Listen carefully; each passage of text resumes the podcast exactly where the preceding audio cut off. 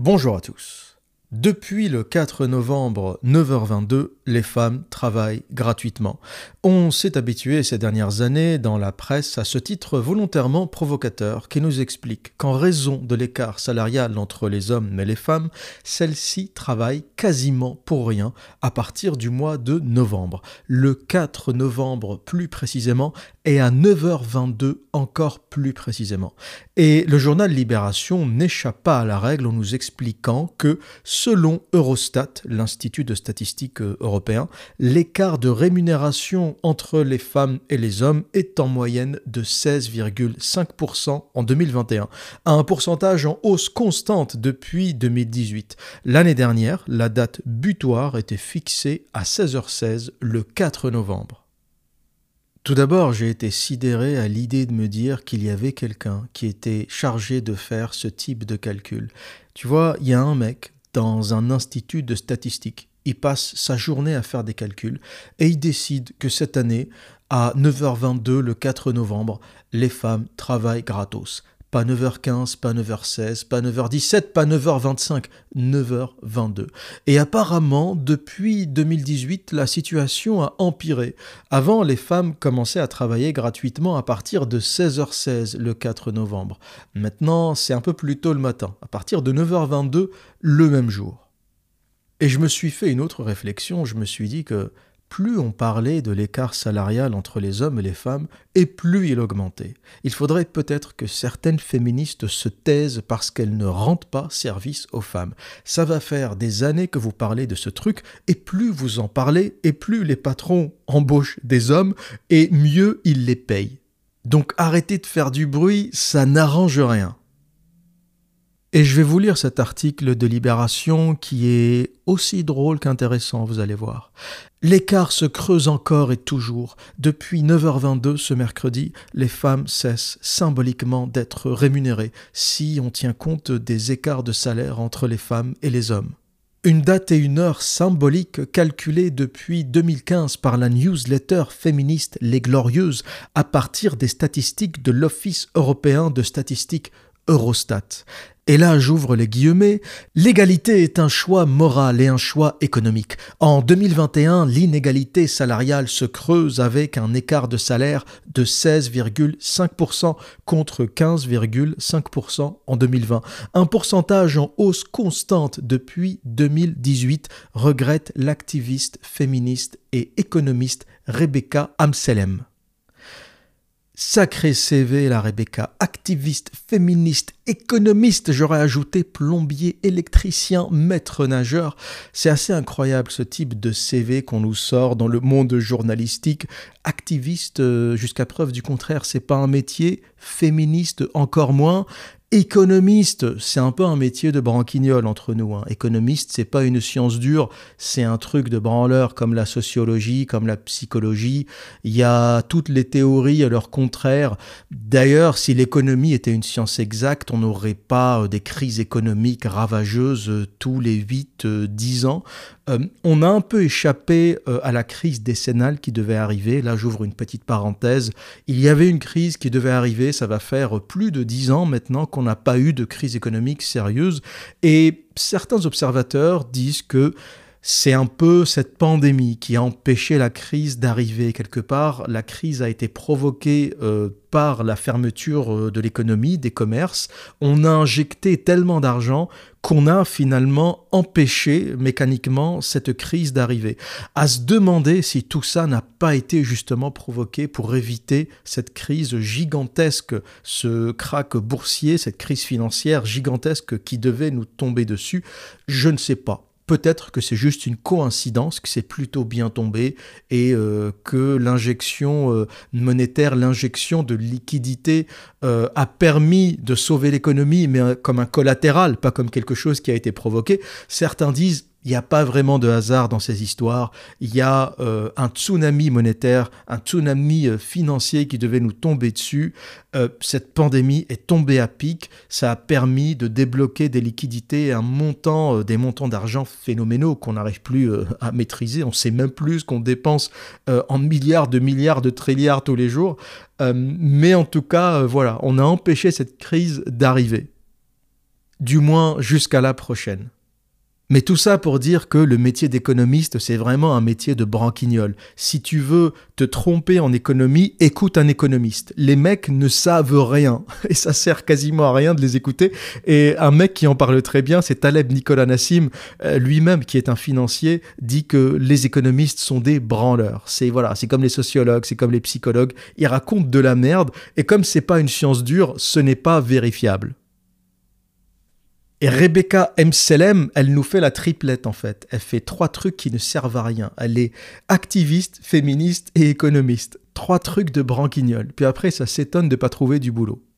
Et visiblement, la Rebecca, elle est fondatrice des Glorieuses ça doit être encore une connerie de fondation euh, féministe payée par l'État. Et elle continue, ouvrez les guillemets, ce constat est sans appel. Des mesures concrètes doivent être mises en place dès aujourd'hui afin d'éviter d'attendre l'année 2234 pour voir naître l'égalité salariale. Évitons des dizaines d'années d'inégalité grâce à un plan économique adapté poursuit-elle. Donc, selon la Rebecca, il faudrait que l'État intervienne euh, pour éviter que, vous savez, que les calculs disent que à ce rythme, l'égalité parfaite entre les hommes et les femmes au niveau des salaires sera atteinte en 2234. Bon, j'ai vu ça, je me suis dit c'est très bien, je ne serai pas là pour voir le truc, ça m'arrange. Tous les trucs qui se passent après moi, honnêtement, je m'en branle d'une puissance, vous ne pouvez pas imaginer. Des fois, ça me rassure presque de savoir que je vais quitter ce monde parce que je me dis ce qui arrive, j'ai vraiment pas envie de le voir en fait. Et je sais plus qui avait dit euh, cette phrase formidable, euh, c'est peut-être Richard Dawkins, c'était dans un des nombreux livres que j'ai lus, j'en lis tellement que parfois euh, j'oublie où j'entends les citations. Il avait dit quelque chose de formidable, il avait dit La mort est la chose la plus belle que l'évolution eût inventée car la mort permet de purger ce monde de, des pires choses en fait. Quelque part, le fait qu'il y ait mort, le fait que les êtres vivants disparaissent, eh bien quelque part ça permet le renouvellement et même euh, la crasse des crasses, euh, la pire saloperie, la pire ordure finira un jour par mourir. Et quelque part la mort permet justement de, de créer ce nettoyage perpétuel et permet à la vie de continuer avec un renouvellement constant et permanent. Et l'idée que eh bien des générations meurent pour que d'autres générations arrive, c'est quelque part le nettoyage perpétuel de la nature qui permet d'assainir euh, quelque part le monde et même des générations euh, comme les boomers, les 68 arts, même des générations de dégénérés vont finir par mourir et laisser place aux autres. j'ai trouvé ça formidable. La mort, c'est la plus belle invention de l'évolution. Heureusement que ça existe parce que sinon, honnêtement, Imaginez, imaginez qu'on se retrouve avec des immortels, des tocards immortels, des clochards, des abrutis immortels, ça serait l'enfer sur Terre. Des féministes immortels, j'ose même pas imaginer. Et le journal continue, c'est l'occasion de rappeler que la dernière enquête réalisée par l'INSEE en 2017 montrait qu'à Bac plus 3 ou plus, l'écart salarial entre les hommes et les femmes plafonnait à 29,4% en France. En outre, l'écart de salaire homme-femme, qui ne s'explique ni par le volume horaire ni par les différences de fonction, s'établit entre 5 et 7%. Et là, on a un chef-d'œuvre journalistique des branquignols de chez Libération. Ils arrivent à se contredire eux-mêmes dans leur propre journal. C'est-à-dire que ça t'annonce comme ça en titre, pour choquer bien sûr, que l'écart de salaire est de 16,5%. Ça fait beaucoup, tu te dis 16,5% quand même, c'est fait beaucoup, c'est beaucoup trop d'écart entre les hommes et les femmes. Et puis ensuite, un peu plus loin, entre les lignes, ils te balancent que, mais attention, à métier égal, à horaire égal, toutes choses étant par ailleurs égales, le vrai écart est entre 5 et 7% ils sont vachement forts parce qu'ils t'expliquent dans le même journal que le titre est faux en fait. Ils t'expliquent dans le même journal que euh, ont fait une espèce de titre putaclic et quand tu lis un peu, tu réalises que c'est pas vraiment ça quoi. Déjà, euh, et on pourrait encore affiner cette histoire de 5 et 7% Mais il y a une autre chose très intéressante, c'est que chez les diplômés, chez les bacs plus 3 et plus, cet écart est de près de 30%. L'écart salarial est de 29,4%.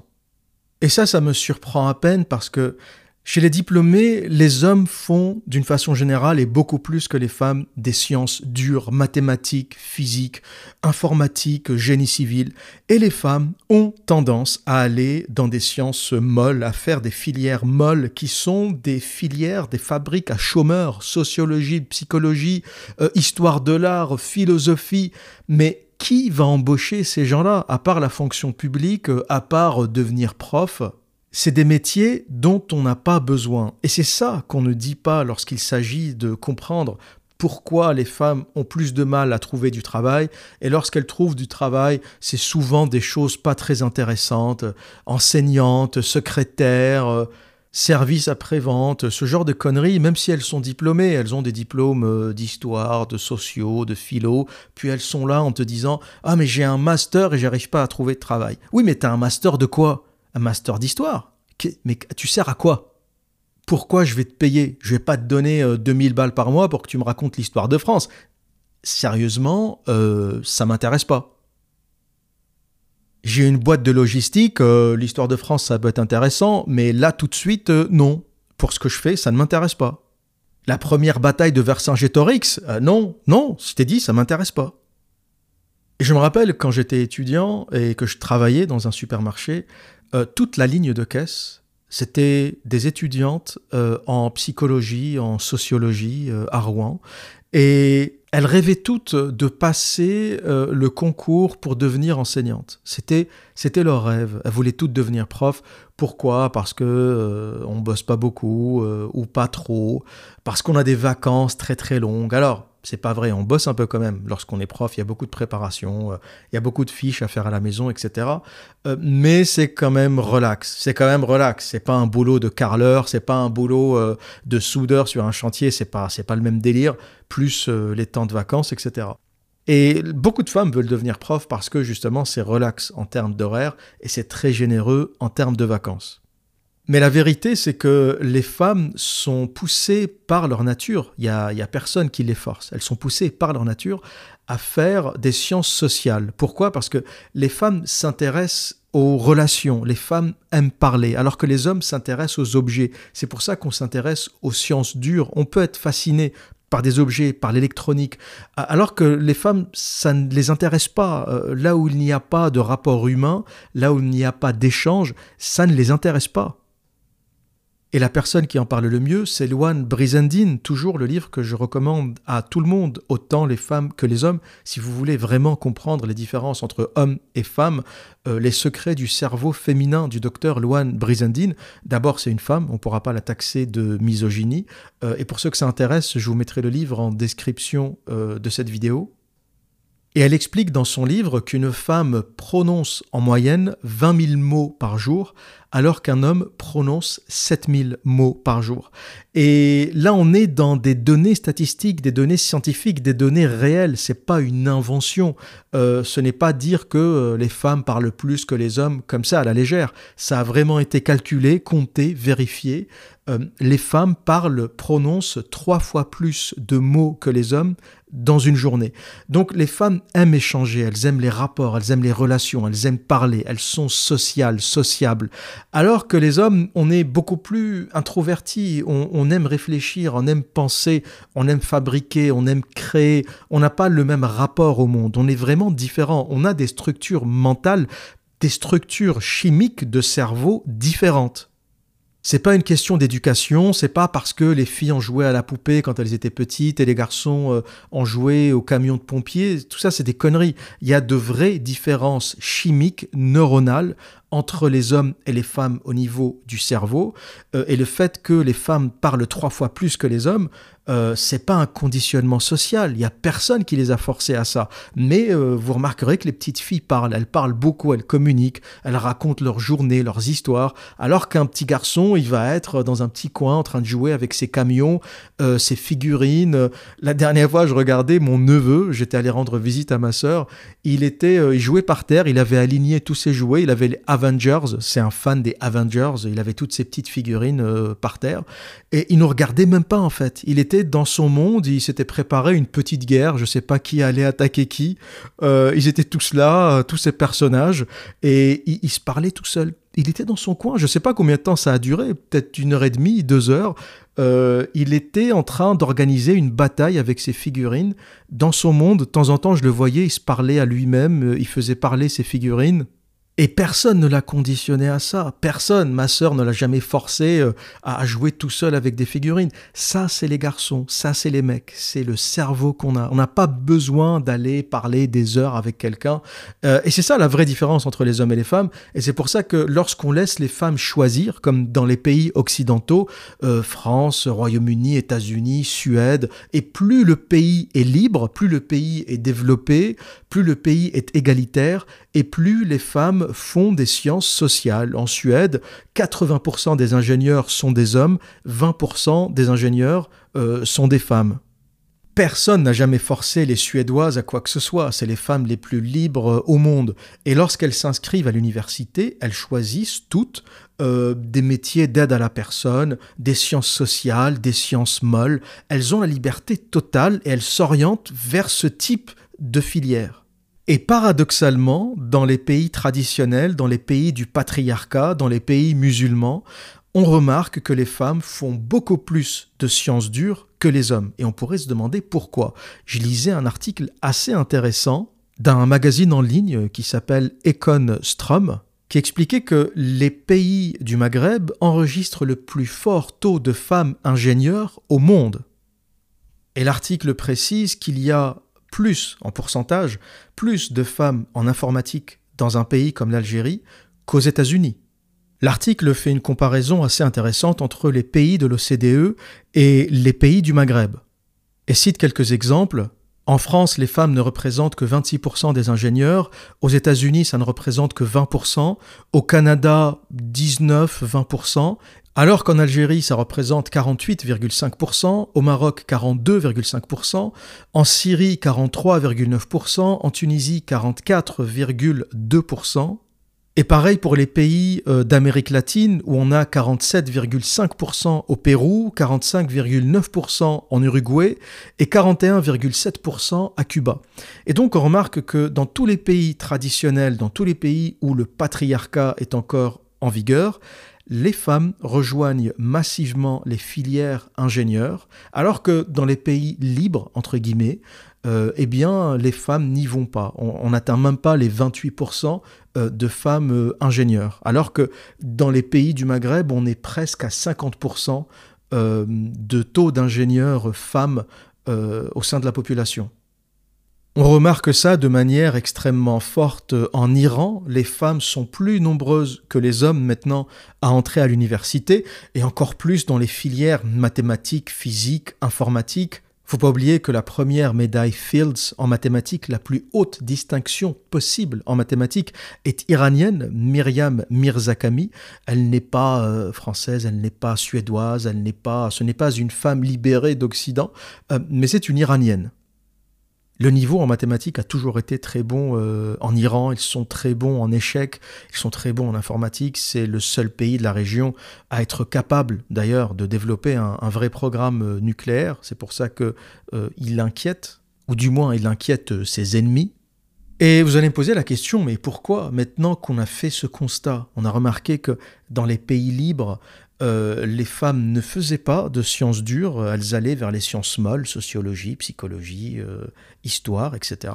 Et dans les pays du patriarcat, des pays parfois définis comme euh, obscurantistes, comme des pays qui ne respectent pas les femmes, qui ne respectent pas les droits de l'homme, on remarque que toutes les femmes vont à l'université, elles vont toutes à l'école, elles sont toutes éduquées, et en plus, et en plus, ce qui fout une claque à tout le monde occidental, elles font des sciences dures, elles font des mathématiques, de la physique, euh, euh, du génie civil.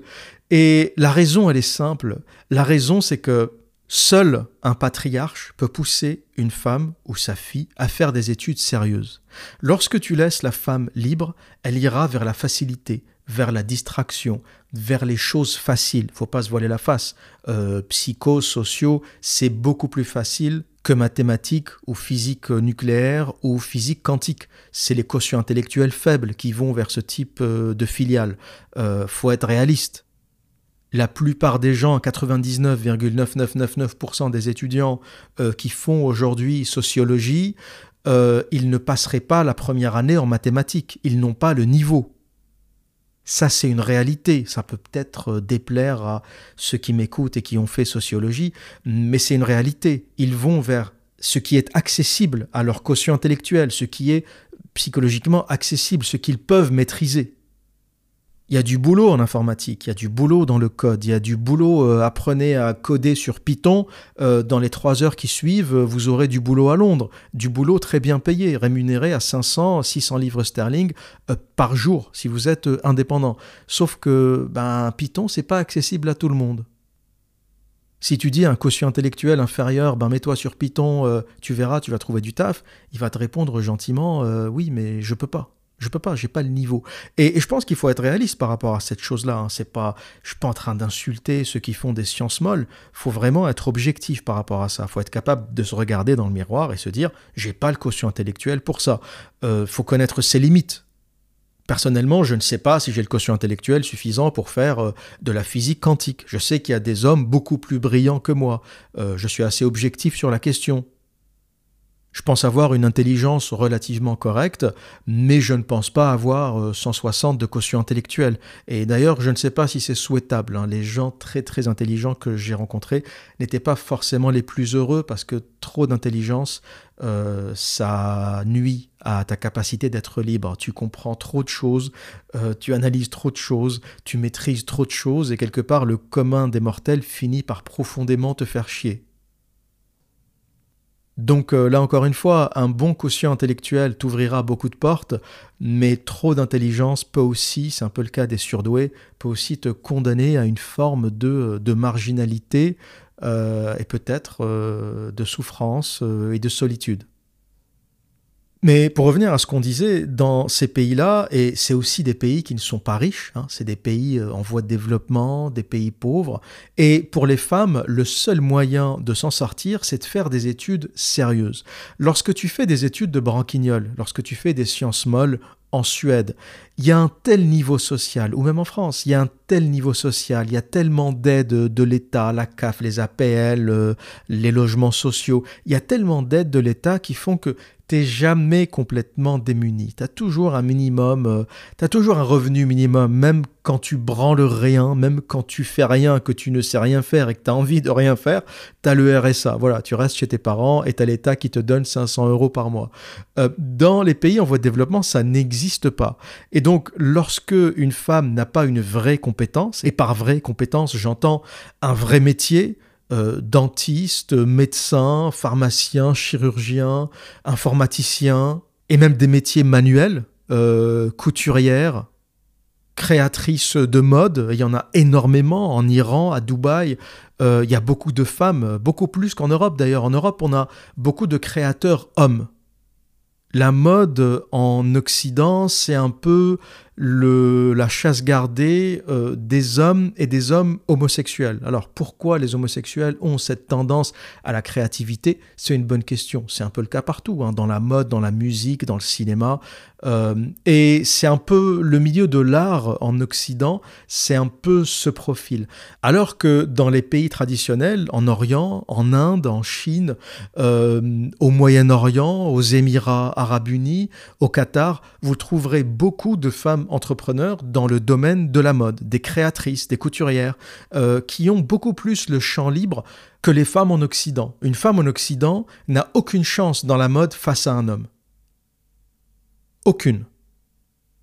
Il y a très très peu de créatrices euh, de mode euh, en Occident, en France, aux États-Unis, en Italie. Et quand elles y arrivent, elles finissent salariés ou dessinatrices pour un grand couturier. Les grands couturiers sont des hommes. Alors qu'au Moyen-Orient, c'est assez intéressant, c'est quelque chose que j'ai observé notamment à Dubaï. Beaucoup de femmes euh, créatrices qui font de la haute couture pour les femmes musulmanes. Pourquoi? Parce qu'au Moyen-Orient, les hommes ne s'intéressent pas à la mode. La couture, la haute couture, pour eux, c'est un truc de gonzesse. Voilà, la couture, euh, c'est les femmes qui font ça. C'est pas un milieu que les hommes ont envie euh, d'approcher ou de, ou, de, ou de conquérir ou de maîtriser le Moyen oriental euh, n'est pas très à l'aise avec, avec cette histoire de, de, de, mode et de couture et de robes et de podium et de défilés pour eux, c'est un truc de gonzesse. Et donc forcément, euh, c'est les femmes qui occupent ce terrain. Et comme je suis dans le domaine de la mode, je vais en profiter pour euh, parler d'une chose dont on ne parle pas beaucoup. On parle souvent des inégalités salariales entre les hommes et les femmes en expliquant que les hommes sont toujours euh, mieux payés que les femmes, mais c'est pas toujours le cas. Et je trouve qu'on ne parle pas assez des domaines où les femmes sont beaucoup, beaucoup, beaucoup mieux payées que les hommes. Et là, c'est pas 5, 7, 16%. Là, on parle de 75% dans la mode. Et là, je vais citer un article de BBC News qui explique que dans le domaine des top modèles, les agents confirment que les hommes sont payés 75% de moins que les femmes. C'est énorme, mais personne n'en parle. Est-ce qu'il faudrait demander à l'État d'intervenir pour que les top modèles hommes soient euh, aussi bien payés que les top modèles femmes, parce qu'après tout, ils font le même boulot. Ils mettent des vêtements, ils défilent sur des podiums, ils font des allers-retours, des petites pauses, des sourires, donc à métier égal, euh, salaire égal. Mais bon, vous comprendrez que en général, euh, les, les féministes ou les journalistes n'abordent que ce qui les arrange, ils n'abordent que les domaines où les hommes sont mieux payés que les femmes. Alors que la mode, pour les hommes, c'est un désastre, quoi. C'est ils, sont payés trois fois rien par rapport aux femmes. Pareil pour l'industrie euh, des films pour adultes. Hein. Les femmes sont payées entre 800 et 1000 dollars par film, parfois beaucoup plus, hein, parfois 1500, parfois 2000 dollars si c'est des actrices euh, connues, recherchées, euh, admirées. alors que pour les hommes, c'est entre 500 et 600 dollars. On n'est pas loin du simple au double, quoi. Est-ce qu'il faudrait demander à l'État d'intervenir pour que les acteurs euh, de films pour adultes soient payés pareil que les actrices? Vous aurez compris qu'à un moment, il y a une loi du marché qui s'applique et en fonction de l'offre et de la demande, eh bien les prix s'ajustent. Euh, personne n'a envie de voir des centaines de mecs en train de se culbuter sur, euh, sur un écran. Et c'est pour ça que les acteurs ne sont pas euh, très bien payés dans l'industrie euh, du X. Parce que parce que c'est les femmes qu'on a envie de voir, parce que c'est une industrie qui a des clients essentiellement masculins, c'est les hommes qui consomment ça, faut pas se faire d'illusions, toutes les grandes plateformes, tous les grands sites de streaming qui permettent d'accéder à ce type de contenu euh, à un public euh, à 80 ou à 90% euh, masculin, et ce public est là pour voir des femmes. Encore une fois, différence entre les hommes et les femmes, on est visuel. Les femmes ne sont pas aussi visuelles que nous. Elles vont aussi consommer ces films pour adultes, mais pas de la même façon. Elles ne vont pas vouloir euh, regarder la même chose. Euh, il paraît qu'elles recherchent du contenu beaucoup plus violent que ce que regardent les hommes, par exemple. A des petites différences comme ça intéressantes. Mais les femmes ne sont pas massivement sur ce type de plateforme. C'est essentiellement des hommes. Et donc, ce qu'on recherche, c'est des femmes. C'est pour ça que les femmes sont mieux payées que les hommes, tout simplement. Pareil pour la mode, on a plus envie de voir des femmes porter euh, des, costumes, des robes que des hommes. Et les consommatrices aussi sont des femmes. Ceux qui achètent la mode en masse, c'est les femmes. Les hommes ne sont pas très sensibles à ça, euh, mis à part quelques exceptions. Et, l'offre et la demande fait que les prix s'ajustent et c'est pour ça que les féministes euh, et leurs relais journalistiques euh, sont complètement dans, dans le déni, sont dans une espèce de délire égalitaire lorsqu'ils essayent de trouver l'égalité absolue entre les hommes et les femmes. Ça n'existe pas et ça n'arrivera pas. Et preuve en est, plus on en parle et plus l'écart augmente. Année après année, plus euh, on a d'articles qui parlent de l'inégalité des salaires et plus la différence des salaires entre les hommes et les femmes augmente. Alors, la moyenne euh, augmente. Et là encore une fois, c'est la grande supercherie. À métier égal, à amplitude horaire égale, les salaires sont quasiment les mêmes. Et si on regarde dans le détail qu'est-ce qui justifie les 5 ou 7% de différence, eh bien c'est les arrêts maladie, euh, c'est les départs en maternité. Euh, une femme n'est pas un homme. point les femmes tombent beaucoup plus euh, malades, elles s'absentent beaucoup plus que les hommes, elles coûtent beaucoup plus cher à la sécurité sociale que les hommes. Là encore, c'est un tabou qu'on ne veut pas aborder, mais il y a des statistiques pour l'appuyer. Je n'ai jamais entendu un homme me dire euh, demain je viens pas, j'ai des règles douloureuses. Euh, alors qu'une femme, une secrétaire qui s'absente euh, parce qu'elle a une migraine une fois par mois due à ses règles, parce qu'elle a des mood swings, des, changements d'humeur et qu'elle a envie de rester chez elle, ça c'est des problèmes de femmes qui arrivent aux femmes. Et, et c'est normal, les femmes ne sont pas des hommes, faut arrêter, faut arrêter. C'est un être avec des faiblesses, des forces, mais on est différents. Et, vouloir nous ramener sur un même pied d'égalité, c'est un peu aussi vouloir que les hommes aussi s'absentent pour règles douloureuses. Si on continue comme ça, c'est un peu ça qu'on va atteindre, hein, l'égalité absolue. Euh, tu vas appeler ton patron, euh, allô, j'ai mes règles, j'ai pas envie de venir. Euh, il va te dire arrête de déconner, t'es un mec, c'est quoi ces histoires de j'ai mes règles? Non, non, j'ai décidé ce matin de m'identifier en femme. Je me suis levé, tu vois, j'allais me raser et je me suis dit non, tu vas t'épiler et tu vas t'identifier en femme. Donc, euh, monsieur, aujourd'hui, euh, respectez mon état de femme et j'ai des règles douloureuses. Et c'est pour ça que dans beaucoup de cas, euh, les patrons préfèrent embaucher des hommes parce qu'ils ont moins de risques de, partir en congé maternité, ils ont moins de risques d'avoir des problèmes de santé, ils sont plus solides, ils sont plus constants, voilà, l'homme est plus fiable d'une façon générale.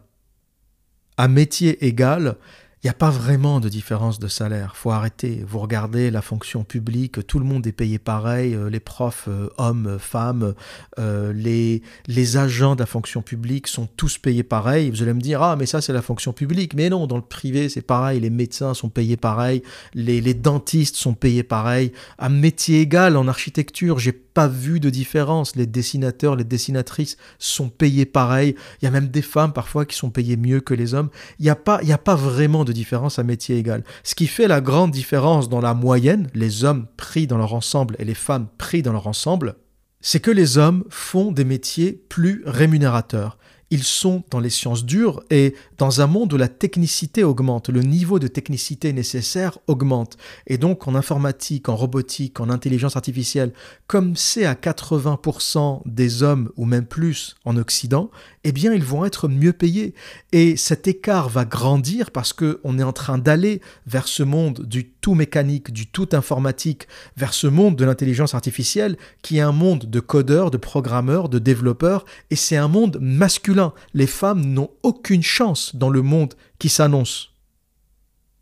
Cette histoire de euh, différence de salaire ne va cesser d'augmenter parce que on va évoluer vers le monde de la science dure. Tous les hommes dont on aura besoin à l'avenir, euh, eh bien, c'est les hommes qui savent coder, qui savent développer, qui savent programmer. Ces hommes-là seront bien payés et ils n'auront aucune compétition en face parce que les femmes n'ont pas la capacité de faire ces métiers-là. Et lorsqu'elles le font, elles n'ont pas le niveau des hommes.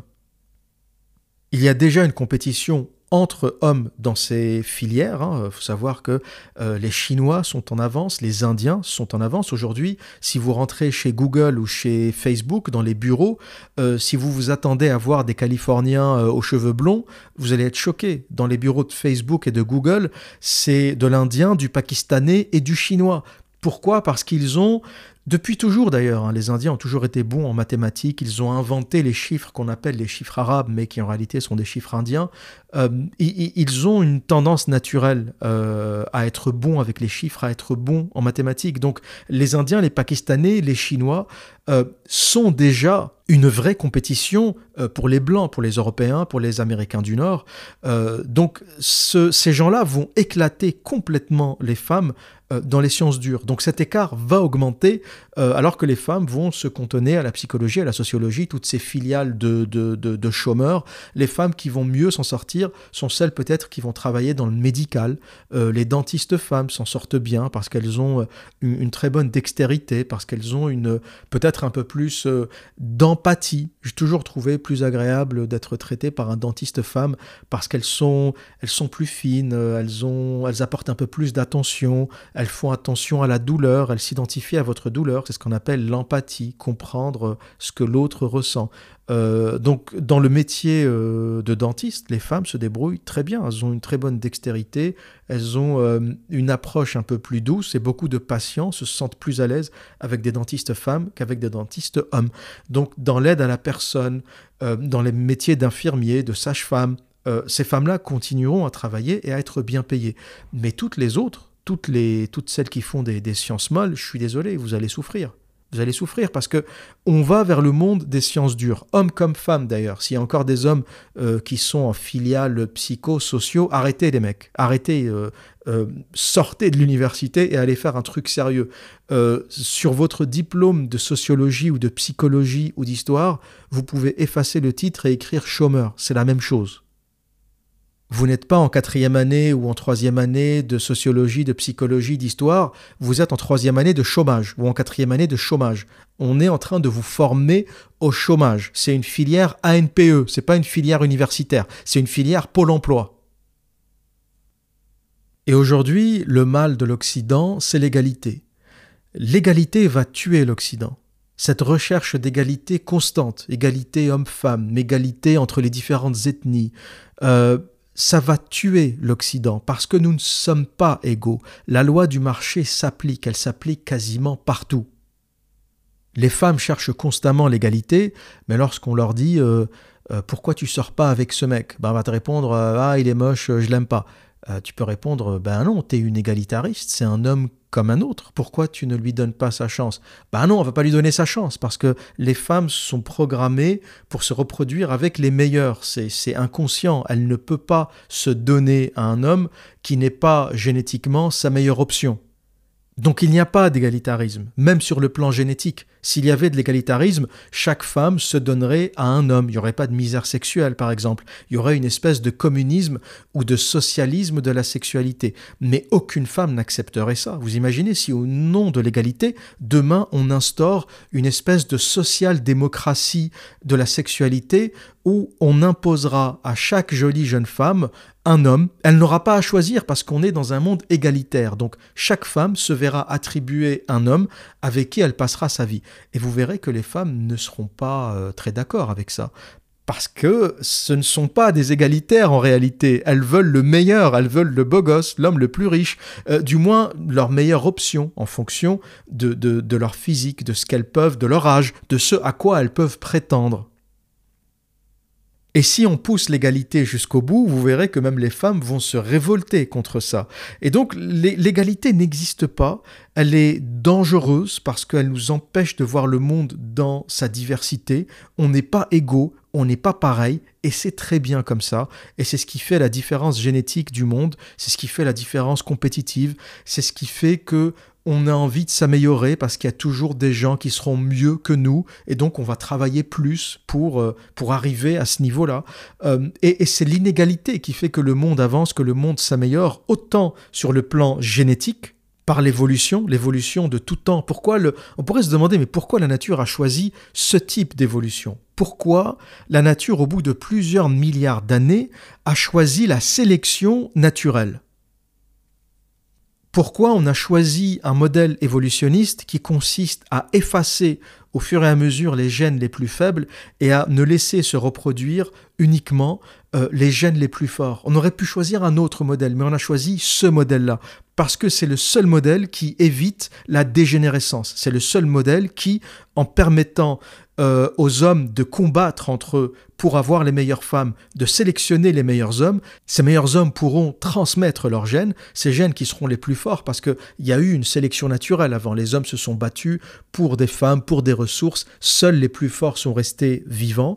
Les plus forts se sont saisis des femmes euh, et ils se sont reproduits avec. Et au fur et à mesure des siècles et des années, seuls les gènes les plus forts, les moins malades, euh, ça permet de faire disparaître les tares, ça permet de faire disparaître euh, les maladies, et, il n'y a que les plus forts qui continuent. Et il n'y a que ce modèle-là, en fait, il n'y a que le modèle inégalitaire qui permet l'amélioration de l'espèce, l'amélioration des gènes. Si on n'avait pas ce modèle, on serait une civilisation de dégénérés, on serait une civilisation de malades, de fragiles, on aurait certainement disparu d'ailleurs. problème qu'avaient au passage les régimes monarchiques. Les monarchies ont beaucoup de qualités, mais l'un des défauts des régimes monarchiques, c'est que au fur et à mesure des années, comme le pouvoir était héréditaire, euh, même si le fils du roi est un dégénéré, il deviendra quand même roi et il montera sur le trône. Et des nations se retrouvent avec un dégénéré comme roi, un idiot, un mec qui fait des erreurs. Parce que le, modèle monarchique ne permet pas la compétition et ne permet pas l'accès au pouvoir des meilleurs. Et les seules monarchies ou les grandes monarchies ont survécu parce que même si le roi était dégénéré, en général, les ministres qui n'étaient pas issus de la consanguinité et qui n'étaient pas issus du droit divin et de la filiation euh, génétique, euh, quelque part, géraient le pays. La France a continué, malgré une monarchie dégénérescente, parce qu'on avait de bons ministres, de grands généraux qui, quelque part, faisaient tourner le pays en réalité. Le roi euh, était devenu symbolique depuis bien longtemps, sans conseiller euh, sans ministres qui étaient sélectionnés parmi les meilleurs, euh, on n'aurait jamais pu, euh, une nation n'aurait jamais pu survivre pendant mille ans. Et la maladie de l'Occident aujourd'hui s'appelle l'égalité. L'égalité à tout prix, l'égalité au prix de la destruction. Et c'est pour ça qu'on peut observer que les puissances qui sont en train de monter aujourd'hui sont sans exception des puissances patriarcales et traditionnelles ce sont les seuls pays où il y a encore des familles qui ont des gamins, où il y a des équilibres, des structures, une volonté d'avenir, une volonté de devenir des puissances, et on n'a aucune chance contre ces pays-là. On n'a aucune chance contre le monde islamique, par exemple. Lorsqu'on voit la montée en puissance de pays comme la Turquie qui a envie de reconstruire, reconstituer l'Empire ottoman, lorsqu'on voit des pays comme l'Indonésie il y a une énergie et une impulsion dans ces pays-là qui est incroyable, qui est incroyable lorsqu'on voit la dépression de l'Occident et qu'on voit l'énergie euh, dans ces pays-là, qui sont pourtant des pays pauvres, mais l'envie de vivre, l'envie de continuer, l'envie de procréer, c'est incroyable et on pourrait se demander pourquoi. Et à mon sens, c'est la structure traditionnelle qui génère ce genre de choses c'est une croyance en un but supérieur. Ce but supérieur, ça peut être la nation, comme dans le cas de la Chine, il n'y a pas vraiment euh, d'aspect religieux. C'est un pays traditionnel, c'est un pays bouddhiste, mais la croyance, euh, le chinois croit euh, en la Chine, et ça peut être la religion, ce qui est le cas dans tout le monde musulman. Et je vais conclure ça avec une petite réflexion philosophique. C'est une chose qu'avait abordée Michel Houellebecq dans son livre Soumission. Alors, vous savez tous que je ne suis pas un grand fan de Michel Houellebecq. Je trouve qu'il dit beaucoup de bêtises, euh, qu'il prend beaucoup d'idées à d'autres et qu'on lui attribue souvent un génie qu'il n'a pas. Mais dans son livre Soumission, euh, c'est l'une des premières fois où je le vois prendre un peu d'altitude, qu'il essaye de poser des questions géopolitiques, des questions civilisationnelles, et où il sort un peu de, la médiocrité euh, de ses ouvrages, euh, de ses ouvrages de jeunesse, on va dire, comme les, les particules élémentaires et l'extension du domaine de la lutte, qui ne sont pas complètement mauvais dans l'absolu, mais qui sont euh, extrêmement vulgaires, mais vulgaires de façon gratuite, pas de façon intelligente. La vulgarité est intéressante quand elle est utilisée avec parcimonie, mais lorsqu'il y a étalage comme ça, page après page euh, de vulgarité, tu comprends pas très bien où il veut en venir. Mais je dois admettre qu'il a des petites parenthèses de réflexion intéressantes, des petites niches comme ça semées, euh, des petites niches d'intelligence euh, semées dans un océan de grossièreté. Et notamment dans son livre Soumission, j'ai trouvé que c'était la première fois vraiment où il décollait un peu, il sortait de son sujet de la misère sexuelle et de l'homme occidental soumis, écrasé et en fin de vie pour poser des questions civilisationnelles. Et j'en parlerai pas trop parce que je ferai un sujet sur la question. Je pense que je dois faire un sujet entier sur Michel Houellebecq, euh, vous expliquer ce que j'aime pas chez lui et ce que je trouve aussi intéressant. Mais dans Soumission, il explique justement, c'est un scénario où euh, un président musulman arrive au pouvoir en France. Et contrairement à ce que tout le monde aurait pu euh, attendre, ce président redresse le pays. Il remet de la tradition, il remet un objectif, il remet la France au centre de l'Europe les gens se remettent à croire. Alors s'il y a controverse, euh, c'est parce que, euh, je vais raconter en quelques mots le cadre du livre, votre personnage évolue en 2022 dans une France, disons, fatiguée, à bout de souffle. Marine Le Pen est au second tour de l'élection présidentielle, avec face à elle le candidat d'un parti musulman, un parti qu'on pourrait dire islamo-conservateur, modéré, démocrate. Il obtient le soutien du PS, de l'UMP, et il devient ce candidat président. Les choses se passent plutôt en douceur, euh, comme si c'était un soulagement finalement. L'ordre revient, la sécurité est assurée, le chômage baisse, la famille est sacralisée, mais les femmes ne travaillent plus, euh, les étudiantes sont voilées, la polygamie est autorisée et j'en passe. Qu'est-ce que c'est, Michel Houellebecq? C'est de la pure fiction? C'est votre vision de l'avenir? C'est une possibilité. Euh, probablement pas aussi court terme que dans le livre. 2022, hein. ça paraît très tôt, mais c'est une vraie possibilité. Euh, tout ce que vous avez dit est juste. Il faut rajouter qu'il a, un, il a un gros projet géopolitique qui est en fait de, recentrer l'Europe vers le sud, en y incluant les pays du bassin méditerranéen. Une sorte d'empire romain. Une sorte d'empire romain reconstitué, une paix romaine où, où la France joue un rôle moteur. Vraiment. Une chose, parce que c'est le fil directeur du livre, l'homme occidentale, notre culture occidentale, celle de l'individualisme, celle du libéralisme, elle est si creuse, elle est si finissante, si agonisante que ça? Euh, Ouais, il y a un manque de sens, il y a, un retour du religieux qui me paraît difficile de contester. Euh, pas seulement l'islam, hein, le catholicisme aussi, l'évangélisme aussi. Donc il y a une montée du religieux, très nette, très forte, tous azimuts un peu. Et on est en pleine décadence, nous les Occidentaux? Bah, euh, Comme le dit votre héros bah Non, si on est religieux, on se dit que cette remontée du religieux est un signe de renouveau.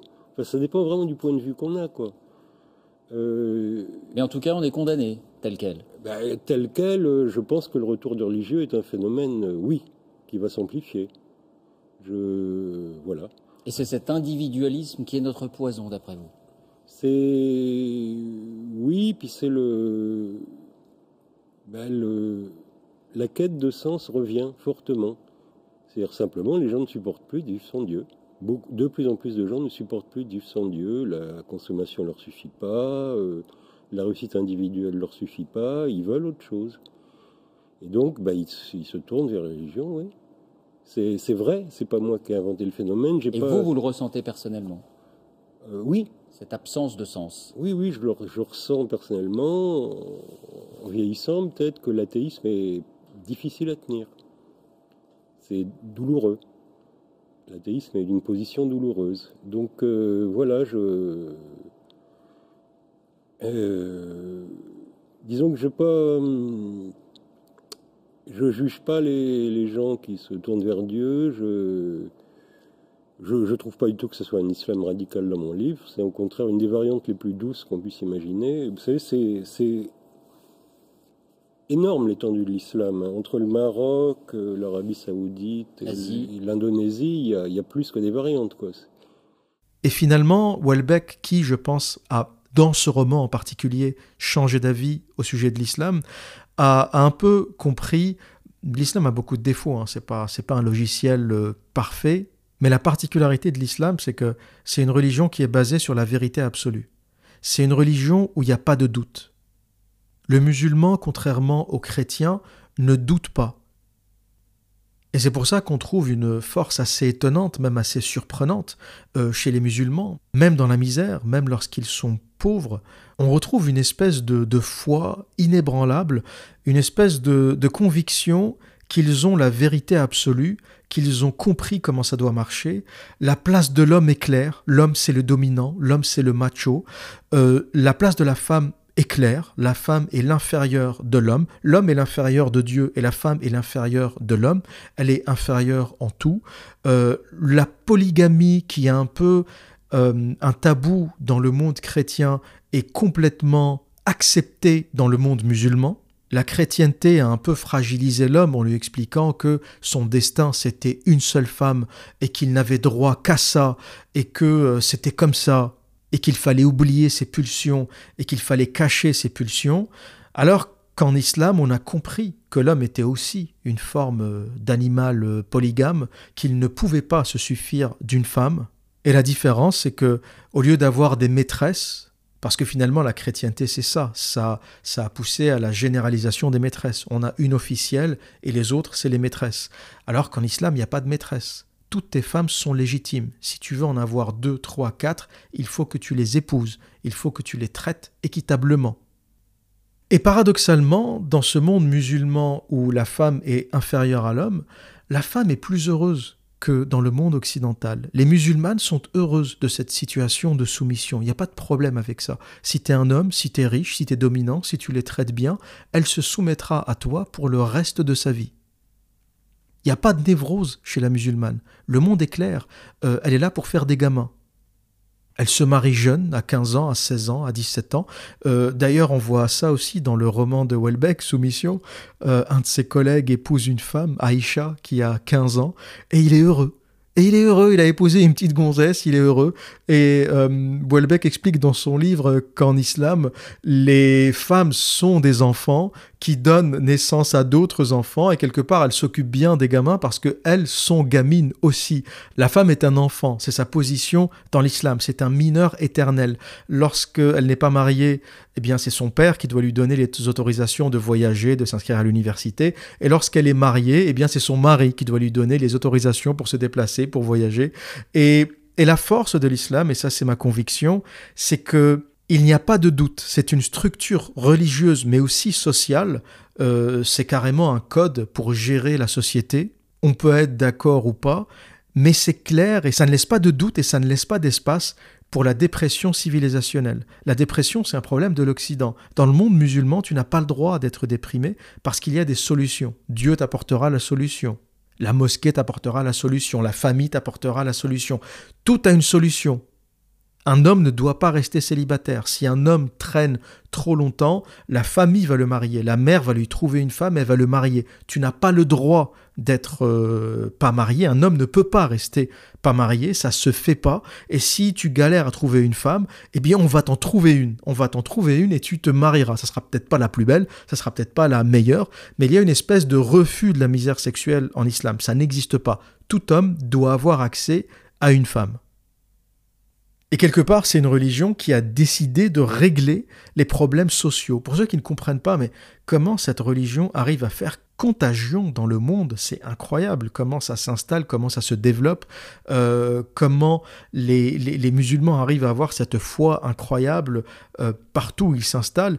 Eh bien, en fait, la force de cette religion, pour ceux qui ne l'ont pas compris, c'est qu'elle offre des solutions claires. Il n'y a pas de doute. Il n'y a pas de doute civilisationnel, il n'y a pas de doute sur la famille, il n'y a pas de doute sur la sexualité, il n'y a pas de doute sur le mariage. La religion, quelque part, te, te prendra en charge. Et voilà ce que les gens aiment dans cette religion. C'est un peu l'analyse ou la conclusion à laquelle j'étais arrivé. C'est que c'est une religion qui te prend en charge quelque part. Et, et dans un monde du vide, je comprends qu'il y ait beaucoup de gens qui soient séduits par ça. Il n'y a rien qui est en, lévitation. La communauté te récupère et s'occupe de toi. Et l'analyse de Welbeck sur le sujet est assez fine et honnêtement je trouve que c'est l'un de ses romans les plus aboutis parce que c'est la première fois qu'il prend de l'altitude et qu'il se pose des questions politiques, géopolitiques, euh, religieuses. Il arrive un peu à cette conclusion de dans un Occident en perte, on est en train de voir naître une, une religion qui comble tous ces vides dans la civilisation du doute et de la dépression, on est en train de voir émerger la religion de la certitude. Et ce qu'on est en train d'observer, c'est justement ce monde patriarcal qu'on a tué en Occident, qu'on a massacré, qu'on a détruit, qui est encore vivant en Orient. Et ce monde patriarcal est en train de générer des amphithéâtres plein de femmes qui font des études de maths, de physique, d'informatique. Et, c'est assez paradoxal lorsqu'on y pense. Le monde de la liberté est en train de produire des poufias étudiantes en sociologie ou en psychologie, et le monde euh, défini comme le monde du patriarcat archaïque qui soumet la femme est quelque part en train de produire plus de femmes instruites euh, que le monde occidental. C'est assez, assez paradoxal finalement. Et quelque part, le vrai épanouissement des femmes ne peut se faire que sous le patriarcat. Donner la liberté aux femmes et elles détruiront les civilisations. Et ça, on peut être d'accord avec ou pas, c'est quelque chose qui est très bien compris en islam et c'est quelque chose sur lequel il n'y a pas de doute. Donner la liberté aux femmes et elles détruiront les civilisations. C'est pour ça qu'en islam, la femme est un éternel mineur qui doit être prise en charge, qui doit être sous la tutelle des hommes, et son rôle dans la société, ça ne veut pas dire qu'elle est méprisée dans ce cadre. Son rôle dans la société est clair, il est celui d'élever des enfants, d'élever les générations futures, et la plupart des musulmanes se retrouvent dans ce rôle. Elles n'ont aucun problème avec ça. Si tu dis à une musulmane, ton rôle dans la vie, c'est d'être soumise à ton mari, de le respecter, de s'en occuper, de lui donner des enfants, de s'occuper de ton foyer et de faire la cuisine, elle va te répondre tout à fait. Bien résumé, monsieur. Je n'ai rien à dire euh, contre ça. Et finalement, je dois dire que toutes ces réflexions m'ont fait prendre du recul sur cette question des guerres des civilisations. Quelque part, c'est quoi la guerre des civilisations aujourd'hui? On nous explique qu'il y a une guerre entre la civilisation occidentale, qui se résume euh, par une poufiasse euh, qui marche en mini-jupe ras la chatte, qui fait la guerre à une civilisation euh, traditionnelle musulmane qui est représentée par des femmes en tchador. Voilà, des femmes couvertes de la tête aux pieds, mais par contre qui font de la physique nucléaire, euh, de l'informatique euh, et des mathématiques. Et je me dis finalement, finalement, est-ce que, est que ce monde traditionnel, est-ce que ce monde islamique est, est si dramatique que ça? Honnêtement, euh, je, mentalement, je suis en train de voir euh, ces deux civilisations euh, dans ma tête. Je visualise la civilisation occidentale en, perdition avec les Kardashians, les Poufias, les femmes à moitié à poil, l'industrie du X, la dégénérescence complète, les divorces, les tatouages, la destruction complète.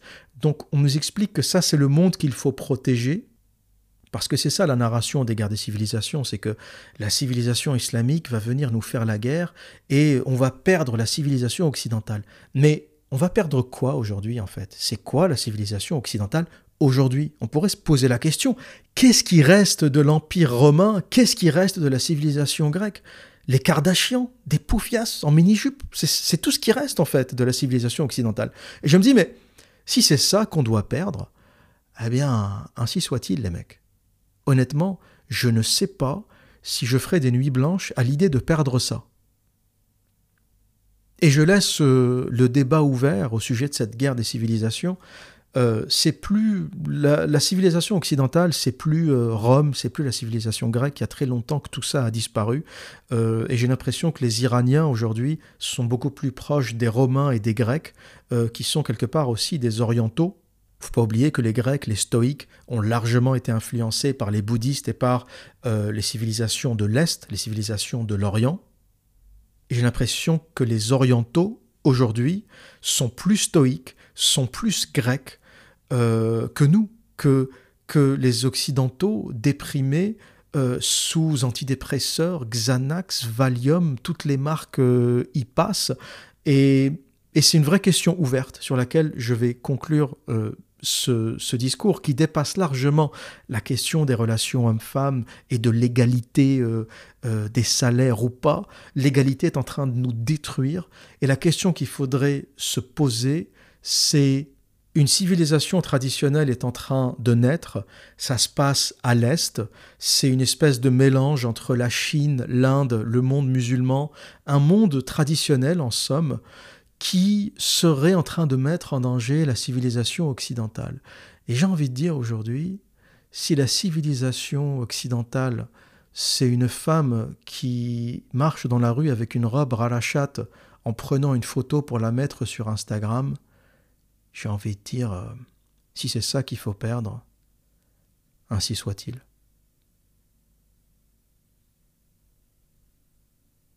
Voilà ce que j'avais à dire pour aujourd'hui. Et que dire d'autre? Eh bien, comme à mon habitude, prenez soin de vous et à très bientôt.